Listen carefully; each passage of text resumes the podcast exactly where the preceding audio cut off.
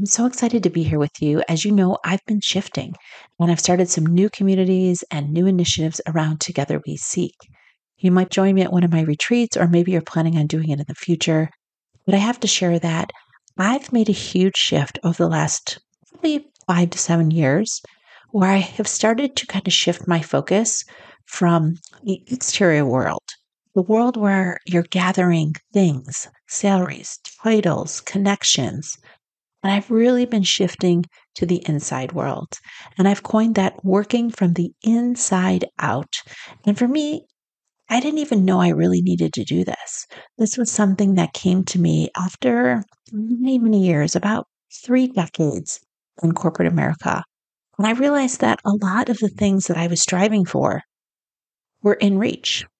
And with this, it was really kind of unbelievable how empty I still felt and how unsatisfied in a lot of ways I felt with my professional goals. I was yearning for more, and it seemed like the carrot was constantly moving. Well, of course, with that, I had some things happening in my family, some things happening with my parents, and it really forced me to check in with myself and ask myself what mattered. And then I proceeded to ask myself, who am I? Which was followed by, like, what am I really supposed to be working on? For some of you who've been following me a long time, you know I've been in the tech industry for two decades. That's where I wrote my first book after starting the community Tech Savvy Women. And that brought me on an entire journey of really understanding more about women in the workplace.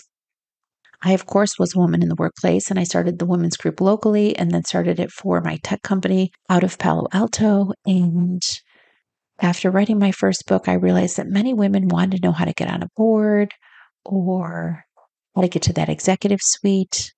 And then I researched for about two years about 2,000 documents of why women were in middle management. And that was really fostered my second book, Accelerate Your Impact. And that's what I spent a lot of time talking about in the first and second season are so many of the key findings that I gathered through that research. But in 2016, I hit a brick wall of my own, not about striving and getting to the right position, what about how I felt on the inside? Yes, I was yearning for more. I was depleted. I was questioning my actions and my positions and wondering where I fit in. And that's what really sent me on my own journey of seeking. I'm sure you've seen the new book come out about a year ago now, which I'm very proud of because it shares so many of the internal hurdles I have had to work through to really find more confidence, more likability of myself, and more grace for who I am and why I'm here. As you probably know by now, there's 74 key findings, and this was not one of my intentions when I first started writing. In fact, some of these key findings came out in the 11th hour where I was just rereading the book over and over again for edits and realigns. And I realized that there were some really key nuggets that I had to pull forward. So I'm going to open the book first and just share one of the key findings that may come to you. Key finding number 63 Only you can shift unrealistic expectations into more meaningful and memorable experiences. Gosh, I find that so interesting. This kind of book, when I open it to key finding, is sort of like Oracle cards. It just seems to be absolutely perfectly orchestrated for exactly what I needed to hear or talk about. And that's exactly where I was. I was in a place where I needed to check my expectations and lean more into meaningful and memorable experiences. I felt for most of my life I've been striving or something I think I should do. And there's a whole chapter on I should. And I think the funny thing about that chapter is it really incorporates a lot of the things that I thought I should do instead of maybe what was calling me or what was crossing my path. Chapter 9 The I shoulds of success. The I should mindset tormented me for years from what I understood I was not alone. Many women struggle with the many asks that came their way, often saying yes, even when the asks were too big, outside their scope, not a good use of their time, or not aligned with their desired goals. The it should mindset includes many of the things that you and I have discussed in previous episodes.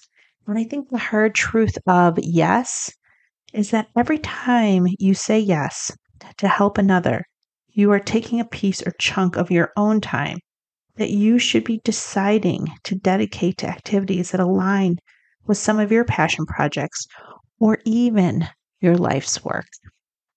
As I go on to share, it's surprising we often give away many of our precious hours to others' projects, goals, and initiatives. We have various reasons for saying yes. Sure, well, I can help you. But each time we say yes, we say no to something else. To help you determine the best use of your time, check out episode two Aligning Your Time and Actions with Your Goals. This, of course, is in Career Strategies for Women That Work. This is such a popular episode because it comes with a four page worksheet and it gives you real tools to work through what you should say yes to and what you should align to right now. Now, with that, I think it's important to share that through my seeking, I have started down a new journey. I have found so many different practitioners to help me work through my stories, align with work that scares me, but also inspires me. And so I'm hoping many of you will join me on my new podcast, Together We Seek. I think it's a podcast that many women need to listen to and men because it gives us insight to our journey and it has, and we foster conversations that I frankly didn't hear anywhere else.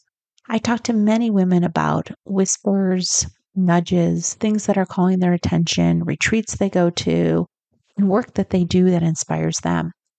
This, of course, is not to replace this podcast, but it gives women an opportunity to sort of lift the covers up in other areas that may help them spring into a new level of self awareness and even likability for themselves. Yes, it's been a crazy time for women. A lot has happened over the last few years, and I'm happy to share more career insights here on this channel, but my heart is really pulling me in another direction. So, with that, I really hope you join me on my new podcast, Together We Seek. It is a passion project that has helped illuminate the path for me, and I think it could help illuminate the path for you. I feel like at this point, there's so many podcasts for women and careers. And I feel like even though I've started this initiative over 15 years ago, I believe that a lot of people are taking the ball and running with it. So if you feel inspired or want to check out my book Seeking to really understand the shift that I've gone through, I think you'll like it. You'll see on the ratings on Amazon, all of those are people that have read the book with real reviews. And if you read the book, please leave me a review.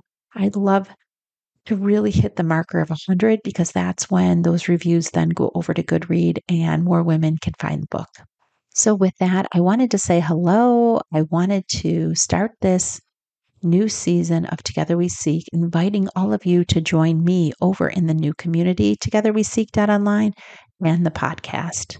So, with that, I hope to see you over there. And I want to thank you for all your hours of listening and follows and likes. And I'd love to talk to you personally. If it's something that you feel like you need to talk through the shift, drop me a DM. I'm always dedicating 30 minutes to people that want to talk about the shift, what I went through, and what they need. So I'd love to chat with you. With this, I'm going to be signing off of Career Strategies for Women That Work. I really appreciate the opportunity to join you here one last time. With this, thank you, and I'm sending you light.